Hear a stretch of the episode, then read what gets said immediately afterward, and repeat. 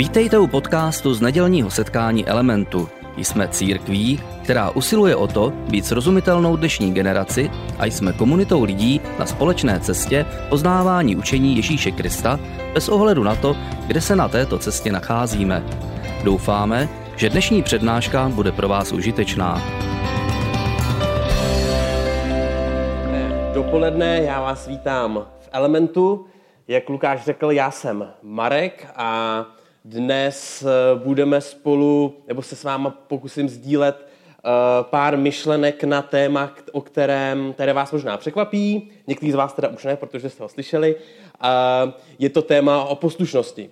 Eh, o poslušnosti, kdy vlastně se vám pokusím i říct názor, proč si myslím, že křesťan má o poslušnosti přemýšlet, proč je pro křesťana Eh, poslušnost dobrá a důležitá a proč by si jí měl zaobírat eh, celý svůj život, křesťanský život a eh, snažit se o to, aby v poslušnosti rostl.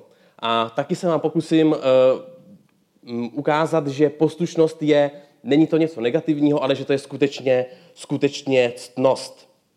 A samozřejmě, když nemluvíme o, tý, když nemluvíme o poslušnosti často, Eh, protože nám to přijde eh, limitující, nebo hm, se cítíme jako třeba i nepohodlně, že eh, vám tady někdo mluví v křesťanství o poslušnosti, ale já si myslím, že skutečně jde o ctnost a že když jsme poslušní a tuto ctnost aplikujeme v životě, tak tím otevíráme dveře do lepší budoucnosti. Já osobně o poslušnosti velice rád přemýšlím a mluvím o tom se, se svými přáteli a se, uh, ohledně svých úspěchů v poslušnosti se i velice rád chlubím. Samozřejmě, když uh, jednám neposlušnosti, tak o to uh, míň o tom mluvím, nebo vůbec o tom nemluvím, ale o to víc potom má na mě určitý emocionální dopad mé, mé jednání. A vždycky jsem vnímal neposlušnost dost negativně. Omezujícím způsobem, protože jsem nepoč- nečekal nebo nepotřeboval ve svém životě, aby mě kdokoliv cokoliv říkal, protože já jsem přece věděl nejlíp, jak mám žít svůj život a uh, nepotřeboval jsem poslouchat nějaký uh, příkazy nebo zákazy někoho, který o mě toho málo ví. Ale v, uh, v průběhu svého života, když jsem vlastně došel do fáze, že jsem se rozhodl, že křesťanství je pro mě jasnou a jedinou volbou, tak jsem uh, při četbě Bible došel do momentu, kdy uh, jsem si přečet příběh v evangelích, což je vlastně část v Novém zákoně, kde uh, v evangelích se popisuje život a činy, skutky a smysl života ústřední postavy křesťanské víry, čili Ježíše Krista. A v tomto příběhu přišel za, uh, za Ježíšem mladík, který se ho zeptal následující otázku. Mistře, které je největší přikázání v zákoně? A Ježíš mu odpověděl – Miluj hospodina svého Boha celým svým srdcem, celou svou duší a celou svou myslí. To je první a největší přikázání. A pro mě toto bylo velice zajímavé, protože na jasnou otázku Ježíš odpověděl jasnou odpověď. To, co ale už mě trošičku zmátlo, bylo, že sice řekl A, ale už neřekl B a to, jak mám vlastně milovat hospodina, jak mám milovat Boha, protože to, že mám něco dělat, je sice krásný, ale když mi někdo neřekne, jak to mám udělat, tak eh, nevím, co mám dělat. Eh, na otázku, teda odpověď na tuto otázku, kterou jsem si kladl, jsem nalezl v knize, která měla velice příhodný název a to byla kniha Jak milovat hospodina. Tuto knihu vlastně napsal Charles Colson, což, je, eh, nebo což byl americký právník a svého času byl i poradcem amerického prezidenta Nixona, což eh, pro ty z vás, který nevidí, tak to byl prezident, který kandidoval za republikánskou stranu, eh, podílel se na aféře Watergate, což bylo, že republikánská strana odposlouchávala demokratickou stranu, což eh, vyvolalo eh, žaloby, pobouření. Prezident Nixon musel rezignovat jakožto jediný prezident v americké historii a tenhle ten Charles Colson byl poradcem tohoto prezidenta. A v této celé aféře Watergate on byl do toho zapleten a eh, byl nakonec odsouzen k několika letům trestu odnětí svobody, kterou strávil ve vězení. A eh, v průběhu času Colson prošel určitou vnitřní proměnou, eh, obrátil se a napsal knihu Jak milovat hospodina. A on tam říká v této knize, že milovat hospodina se projeví v poslušnosti. A to takovým způsobem, že v poslušnosti aktivně jednáme, tak jak bylo řečeno, že máme jednat. Abych to uvedl na příkladu, který on uváděl, tak říkal naprosto jednoduchou věc, že křesťan, který jde třeba navštívit osobu v nemocnici, třeba na onkologii nebo na gerontologii a podobně, tak projevuje tak jedná poslušně, protože křesťan má jednat uh, třeba milosrdně, milosrdensky a starat se o staré lidi nebo o nemocné. A tím, že tam vlastně došel a byl poslušný v takovéhle věci, tak projevuje lásku a miluje, miluje hospodina. Uh, což bylo velice zajímavé, protože poslušnost obecně není vnímána v rámci vyvolování někoho, ale spíše, eh, nebo není eh, vnímána jako v rámci milování někoho, ale je spíše vnímána eh, jako donucení či porobení někoho. A mohlo by se tedy zdát, že láska s poslušností nejdou tak úplně dohromady. A tato myšlenka spojení lásky, milování Boha s poslušností mně přišla neuvěřitelně zajímavá i v rámci kontextu mého dosavadního života. A abych vám před, ukázal příklad, o čem mluvím, kdy, proč to pro mě bylo tak zajímavý, tak bylo to, že já jsem na vysoké škole, uh, studoval jsem práva, uh, měl chodit na, na praxe a vybral jsem si, že půjdu na praxi na krajské ředitelství policie České republiky v Brně, kde mě dali možnost, abych prošel na nečisto přijímacím řízením a případně potom se mohl, mohl stát policistou, protože zrovna byl nábor. A Součástí tohoto řízení byl pohovor s psychologem, aby ten psycholog vlastně zjistil toho dotyčního, jestli došel určitého vývojového stupně a jestli splňuje eh, předpoklady pro příslušníka policie České republiky. Eh, z tohoto pohovoru, kde, já se, kde vlastně to běžně trvá půl hodiny, tak se mnou to trvalo dvě hodiny, protože jsem se snažil co nejvíc rozpovídat a dát ucelenou analýzu mě samého, aby jsem prezentoval se jako perfektní případ eh, nebo eh, možný příslušník policie. A když jsem, když jsme to, když jsem prošel tuto, eh, ten, ten pohovor, tak po pár dnech si mě zavolali na vyhodnocení, kde mě ta psycholožka řekla, že pro policii je naprosto zásadní, aby policista respektoval a chápal jak funguje autorita, nadřízenost, podřízenost. Protože eh, v policii se řídí rozkazy a očekává se, když dá nadřízený rozkaz eh, podřízenýmu, tak se bez otázek splní. A toto ta psycholožka u mě identifikovala, že já mám vrozený problém s autoritou. Nebo že jsem výchově prostě odporuju autoritám, nerespektuju je, dělám si věci, jak chci a e, když, s ním, když nesouhlasím s něčím, tak rozhodně se neplánuju tím řídit. E, mně se to hrozně dotklo, protože takový já nejsem a řekl jsem si, že ta psycholožka sice si může myslet, možná má nějakou praxi, ale to je tak asi jediný, co jsem si z toho uh, pohovoru vzal a že tam mají špatnou psycholožku. Po pár dnech jsem v Brně vystupoval z tramvaje a, ta, a bylo to na hlavní, na hlavní ulici, kde se vystoupilo eh, na ostrůvek uprostřed silnice z tramvaje. A jak víte, tak eh, jsou tvořený přechody na křižovatkách, že jdou takhle do čtverce, a, ale já jsem se rozhodl, že potřebuju domů, a byl jsem tady v tom rohu, potřeboval jsem se dostat sem, takže místo toho, abych šel takhle okolo, protože to dělají ty lidi, kteří uh, potřebují to dělat, ale já jsem to nepotřeboval, tak jsem si to vzal takhle na, na šikmo přes, eh, přes křižovatku. Říkal jsem si, já jsem rozumný, já vím, co dělám, eh, nepotřebuju, protože ty případy, ty předpisy jsou pro někoho jiného. Když jsem to takhle prošel bezpečně, tak eh, jsem ušel pár kroků a uvědomil jsem si, a vzpomněl jsem si na slova té uh, psycholožky, že nerespektuju pravidla a že to je důvod, proč by mě nechtěli k policii. Takže jsem se tak vnitřně zasmál a řekl jsem si, že asi ta psycholožka možná měla pravdu a možná si mě trošičku i přečetla. Je to něco podobného, toto i v křesťanství, kdy vlastně uh, je, uh, kdy máme respektovat autoritu. A v křesťanství je autorita vedoucí církve a, a taková ultimátní autorita je Bůh, respektive Ježíš, který, eh, který dává příkazy, který dává zákazy a měli by a očekává se, že, že křesťan bude poslouchat tyto příkazy, který Ježíš říká. A v, té mé, v mém životě jsem se rozhodl, jakoby na, v průběhu mého obrácení jsem se rozhodl, že věřím tomu, co je o Ježíši napsáno v Bibli.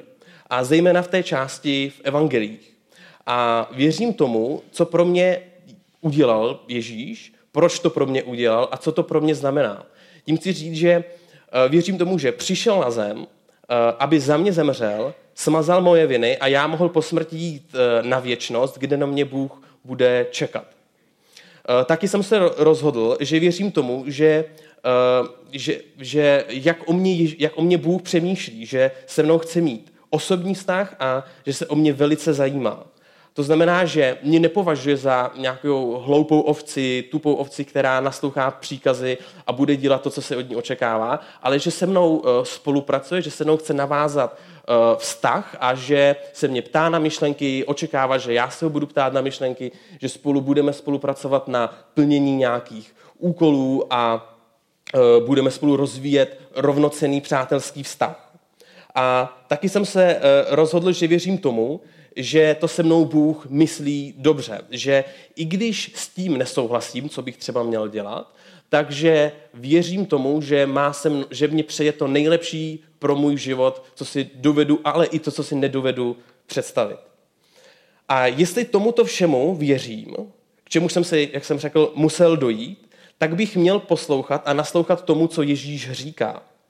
A Ježíš v Bibli často říká, že máme něco dělat a nebo něco nemáme dělat. Což ve mně jasně evokuje, že bych měl poslouchat a být poslušný v tom, co Ježíš v Bibli říká a k čemu mě jako křesťana vede. Tedy, když spojím svoji chuť řídit se, řídit se Ježíšovými příkazy a Ježíš řekl, že největší přikázání je milovat hospodina a já už vím, díky Charlesi Colsonovi, že lze milovat hospodina skrze poslušnost, tak abych ukázal svoji víru, důvěru a své rozhodnutí ve vztahu k Ježíši, tak mám být poslušný. Pro mě je toto jasný, logický, srozumitelný. A když budu poslušný a budu se řídit příkazy a zákazy, které Ježíš řekl, budu i tím lepší vztah s Bohem. Samozřejmě, vám teďka může přijít, že to je na hlavu postavený, jak uh, poslušnost, kterou mnozí z nás jsme vnímali nebo vnímáme negativně, a, a láska a budování vztahu s Bohem uh, jde dohromady, ale já to vnímám právě na základě toho, co jsem teďka popsal, že jde o projev lásky, že poslušnost jde o projev lásky, kdy Bůh z lásky ke mně mě vede k tomu, co je pro mě lepší. I když nevím, proč mě k tomu vede, i když nevím, jestli to skutečně je pro mě lepší, ale mám tu důvěru v to, že uh, se k tomu takhle jsem schopen propracovat skrze poslušnost. A v Bibli je spousta příkladů poslušnosti a neposlušnosti, kdy Bůh sám nebo Bůh skrze své proroky říká a vede svůj lid eh, k tomu, aby byli poslušní. Že jim říká, udělejte to, nedělejte to a bude se vám dobře dařit.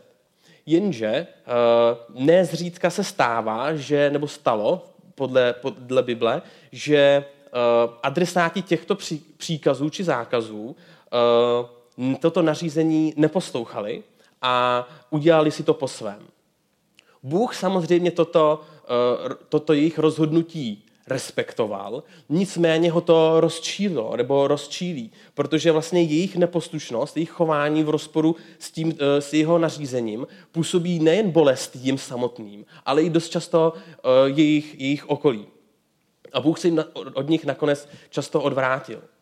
A samozřejmě opět, možná si můžete říct, že je velice zvláštní, že Bůh, který usiluje o vztah, o milující vztah eh, s námi, tak eh, když jsme neposlušní, tak nám to dá takhle mm, mas, eh, nepříjemně mm, sežrat. Že se nám nebude dařit dobře, že, že se od nás odvrátí.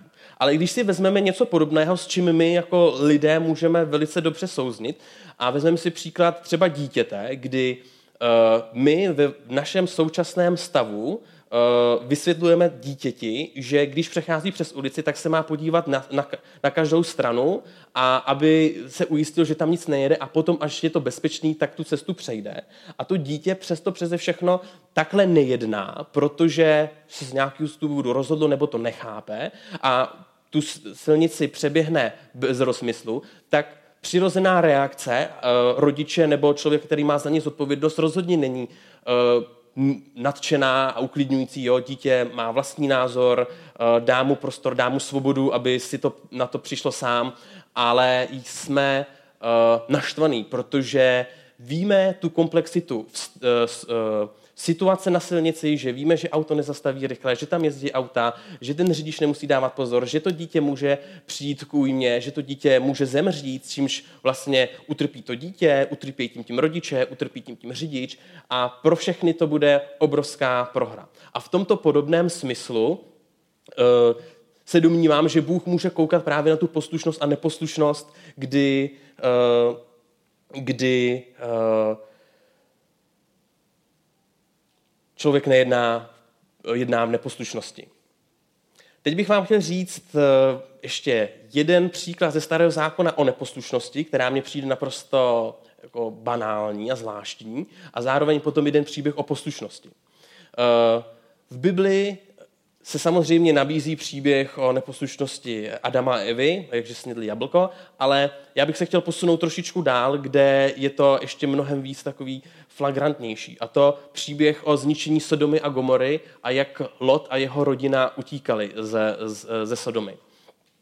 Kdo z vás ten příběh zná, super, kdo zne, tak jde o to, že byly města Sodom a Gomora, který, eh, který se chovali a Bůh naznal, že jejich špatnost a jejich chování uh,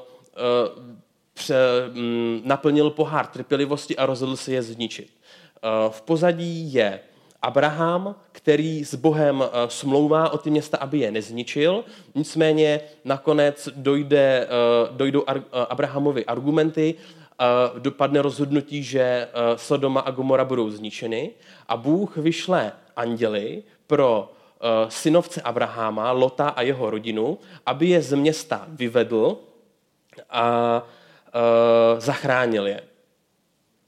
Uh, andělé přijdou za Lotem, uh, řeknou mu, Loté, město bude zničeno, jdi, uh, uteč z něj, jdi do hor, tam se usaď a tam žij. Uh, jediné, co musíš dělat, je, že musíš koukat dopředu, nesmíš, kouk, se, nesmíš se ohlédnout dozadu na tu zkázu, co, co Sodomu a Gomoru čeká.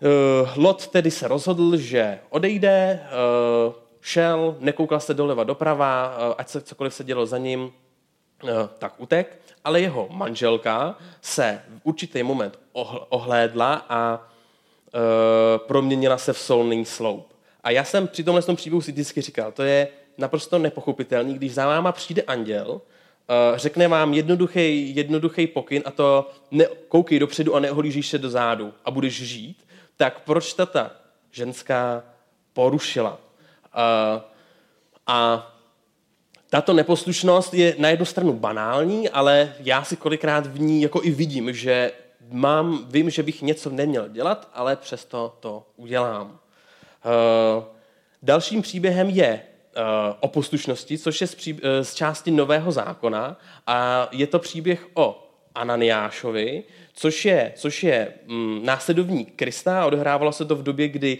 Ježíš po tom, co uh, stal z mrtvých, byl vzat do nebes, tak navštívil ve vidění Ananiáše a řekl Ananiášovi, Ananiáši, jdi do tohle z toho domu, tam najdeš Saula Starzu, je slepý, uh, neví, co má dělat, ty ho mu navrať zrak, pokřti ho a uveď ho mezi následovníky ne, mezi moje následovníky, protože jsem si ho vyvolil proto, aby šířil moji zprávu do, do celého světa.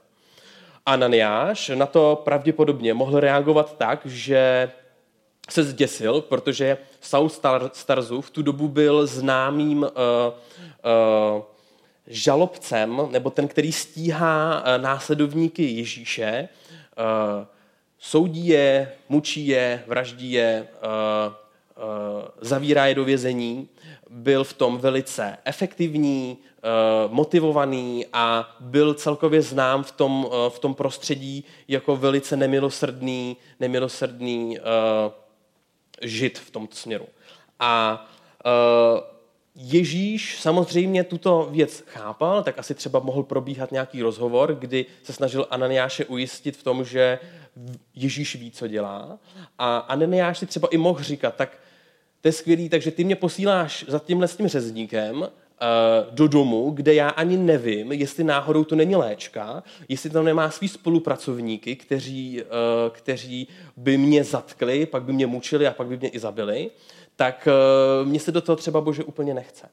No a, ale nakonec se rozhodl, že to udělá, přišel za Saulem z Tarzu, navrátil mu zrak, pokřtil ho a uvedl ho do mezi, společní, uh, mezi následovníky Krista. Schopný, teda uh, jsme získali člověka, apoštola Pavla, který se potom stal, Saul Starsu se přejmenoval na Pavla a stal se z něj apoštol Pavel, který šířil eh, křesťanství do, do celé římské říše a napsal velkou část nového zákona a vytvořil systém křesťanství tak, jako, jako známe dnes. Tyto dva příběhy a i to, co jsem vlastně řekl předtím, mě může vést k otázce, co toto všechno vlastně vypovídá o Bohu, kdy uh, proč Bůh vlastně teda chce tu poslušnost, proč je to pro něj důležitý, uh, mám teda být poslušný, nemám být poslušný. A já, já bych vám chtěl přečíst uh, z Bible, z Janovy 15. kapitoly, z překladu ze slova na cestu, jednu pasáž. Ježíš tam vlastně mluví se svým učedníky a říká jim následující. Když povedete plodný život jako moji učedníci, vzdáte tím čest Bohu. Miluji vás tak, jako mne miluje Otec. Jste-li se mnou spojení poslušností mých příkazů, proudí do vás boží láska jako životodárná míza. Právě tak jsem já spojen poslušností s Otcem a naplněn jeho láskou. Raduji se z toho a co a chci, abyste se i vy mohli vždycky plně radovat. Přikazuji vám, abyste se vzájemně milovali tak, jako jsem já miloval vás. Největší lásku přátelům prokáže ten, kdo za ně položí vlastní život.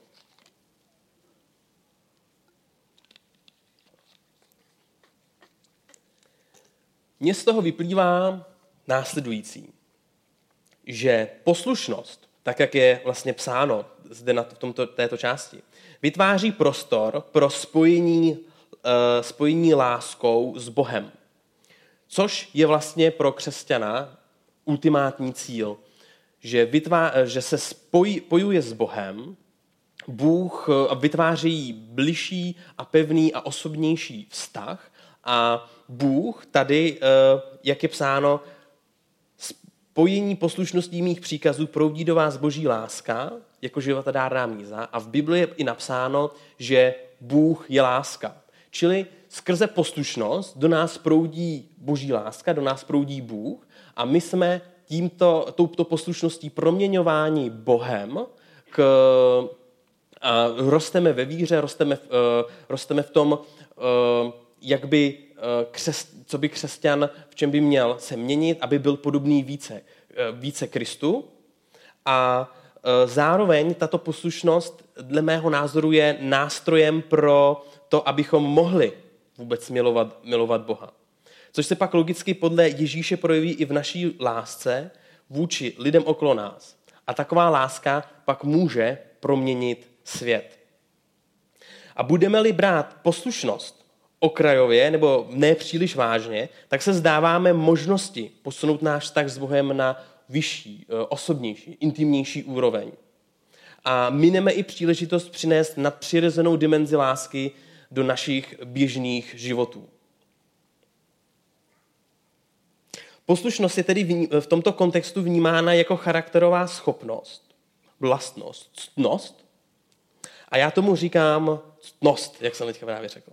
A protože v tomto kontextu se poslušnost vybarvuje jako silný vztahotvorný prvek, skrze, a skrze, kdy skrze poslušnost se projevuje i silná důvěra vůči Bohu.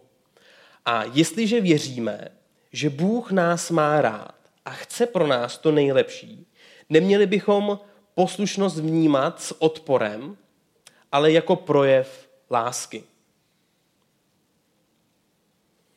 Poslušnost ovšem jako charakterová vlastnost má i svojí, uh, svojí protiklad a to, je, a to je neposlušnost. Já si osobně myslím, že poslušnost a neposlušnost nemají nic mezi sebou, nějaký neutrální pole. Tím pádem člověk jedná buď v poslušnosti, anebo v neposlušnosti. A proto, aby tato poslušnost uh, uh, a tímto, tento konflikt vlastně budeme prožívat celý život.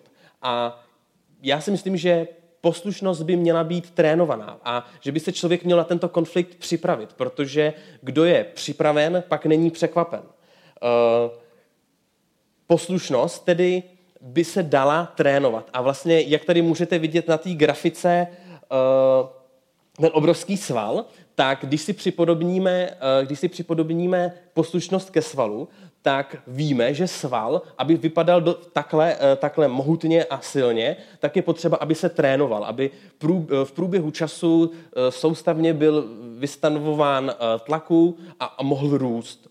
A stejně bych to viděl i s poslušností, že je prostor pro to, abychom poslušnost cvičili a, a že je potřeba, abychom ji cvičili, aby se z poslušnosti, kdy jsme schopní poslouchat v banálních věcech, byli schopní poslechnout i uh, v, důleži, uh, v, v důležitých a těžkých věcech, který, třeba, který od nás očekávají třeba velkou míru sebezapření a osobní oběti. Já si osobně i myslím, že když začneme na malých úkolech, malé poslušnosti, kdy tak si uvědomíme, že denně máme příležitost projevovat poslušnost k božím příkazům a tím pádem i uh, milovat Boha denně na takových malých krůčcích a projevovat mu tuto, tuto náklonost. A skrze to vlastně budeme neustále každý den uh, naplňováni tou životadárnou mízou, uh, mízou života. A v Bibli je mnoho takovýchto jednoduchých každodenních příkladů poslušnosti. Uh, jako takovým příkladem poslušnosti je třeba v kapitole, eh, v Evangelu podle Matouše v kapitole 5. Já jsem si tady vybral možnost, eh, poslušnost milujte své nepřátele, kterou můžeme vlastně aplikovat denně. Mým aktuálním nepřítelem číslo jedna je pomalý řidič na silnici. A s tímto vnitřním zápasem uh, bojuju víc než půl roku, kdy jsem si začal všímat, že lidi jsou skutečně na těch silnicích pomalí. A uh, snažím se na sobě teďka pracovat tak, že když je pomalý řidič přede mnou a mě zdržuje, protože jsem v naprosté většině případů nestíhám, tak uh, se snažím dělat kroky k tomu, abych ho, abych ho k němu našel jaký milu, více milující postoj, než mám aktuálně. Třeba si řeknu, že převáží něco křehkého, nebo je to bezpečný řidič, který nechce nabourat, takže vlastně mu bych mu měl být vděčný za to, že, uh, že jede pomalu a že jede opatrně a, uh, a měl bych přizpůsobit sám uh, se, se, svoji jízdu té jízdě tomu člověku přede mnou, abych ho třeba neohrozil. Další možností je, rad, uh, další, další možnost poslušnosti je z Římanům, že, uh, radujte se s radujícími a plašte s plačícími. Toto můžeme vlastně dělat neustále, každý den. Můžeme se radovat s, s partnerem nebo s, se sourozencem, který udělá dobrý jídlo, má z toho radost, takže s ním můžeme se radovat nad takovouto jednoduchou a banální věcí. Zároveň třeba když někdo prožívá trápení, tak eh, můžeme dát svůj osobní čas eh, jako oběť a projev eh, poslušnosti a strávíme s člověkem, který pláče čas, aby se mohl vyplakat a třeba mm, najít určitý útěchu v našem, naší společnosti. Dalším příkladem bych řekl s Koloským ve čtvrté kapitoly. Modlitbě buďte vytrvalí, bdělí a vděční. Uh, jde o to, že křesťan se má modlit, má se modlit pravidelně a uh, já ze svým, opět ze své osobní zkušenosti doporučuji, když člověk třeba si vzpomene, že by se za něco měl modlit, uh, a třeba se už nemodlil dvě hodiny nebo dva týdny, tak rozhodně může se pomodlit a být vděčný za něco. A vděč, vytrvale vděčně děkovat Bohu za to, co, co má, že, že má kde bydlet, že, že má práci, nebo že se ještě může vohnout ke tkaničkám a zavázat si je. Opravdu o takových banálních věcech, které v, v důsledku nás naučí jednání, které nás promění a budeme potom Bohu blíž a naše, náš život se v tomto směru promění po malých krůčcích. Další možností je Římanům z 13. kapitoly nikomu neodplácejte zlo zlem. Když se na vás prodavačka utrhne v Albertu, jediný, co můžete udělat, nebo to, co můžete udělat, je, že ji odplatíte úsměvem a uh, pokusíte se být dobrými či lepšími než, než ona v té konkrétní situaci. A potom poslední možno, uh, možností takového každodenního uh, oblasti, ve které můžeme být poslušní, a to je moje nejoblíbenější, je z Lukáše 6. kapitoly. Chovejte se k lidem tak, jak chcete, aby se oni chovali k vám. Myslím si, že tohle můžeme praktikovat úplně u každého, každý den a to několikrát. A ze, opět ze své osobní zkušenosti můžu říct, že toto má obrovský dopad na spoustu jiných takových dalších oblastí e, v křesťanském, v křesťanském, v křesťanském životě. Když budeme tedy tyto všechny poslušnosti, které jsem třeba řekl, aplikovat, tak můžeme vést plodný život jako Ježíšovi učedníci a budeme tím zdávat čest Bohu. Bůh vás miluje tak, jako otec miluje Ježíše. A jste tedy s Ježíšem spojení poslušností jeho příkazů, proudí do vás boží láska jako životadárná míza. Na závěr bych chtěl uh, říct, že skrze poslušnost došlo k projevu lásky. Mluvím o tom, kdy Ježíš skrze poslušnost šel na kříž a zemřel za nás. A jak řekl uh, šlo o největší projev lásky, uh, kterou může člověk vlastně udělat. A poslušnost je tedy nástrojem k prohlubování vztahu s Bohem a vytvoření většího prostoru pro lásku, která je nosníkem vztahu s Bohem. Být poslušným v dnešní době se ne vždy nosí, protože dnešní doba uh, adoruje um, ty, kteří se neřídí pravidly, ty, kteří si tvoří vlastní pravidla, uh, jsou poslušní eh, a lojální vlastně třeba jenom vůči sobě. A může, můžou udělat i spoustu dobrých věcí, ale já bych chtěl, aby jsme poslušnost vnímali a snažil jsem si ji vyobrazit jako vztahotvorný, eh, vztahotvorný prvek, jako nástroj pro budování vztahu s živým Bohem.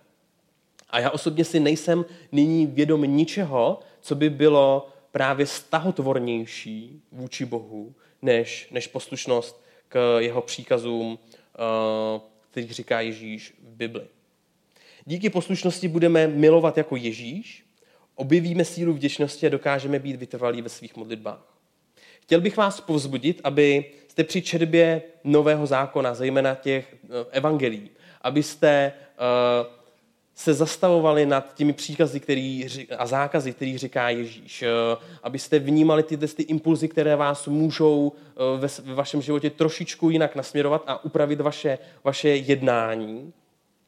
Protože toto, když byste potom zakomponovali, tak eh, do svého života, tak budujete, můžete, budete, budete budovat vztah, vztah s Bohem. A v konečném důsledku z poslušnosti vůči Bohu budeme profitovat hlavně my protože se budeme proměňovat a budeme více podobní Ježíši. Naše poslušnost se pak stane požehnáním, a to nejen pro nás, ale i pro naše okolí. A to je, přátelé, to je dobrý plán. Přeji vám tedy, abyste přestali poslušnost vidět jako požadavek a začali ji vidět jako vztahotvornou cnost, díky které bude náš život lepší.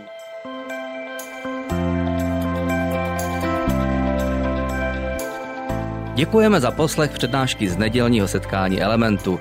Budeme rádi, když nás navštívíte také naživo, a to každou neděli od 10 hodin ráno v kině Biocentrál v Hradci Králové.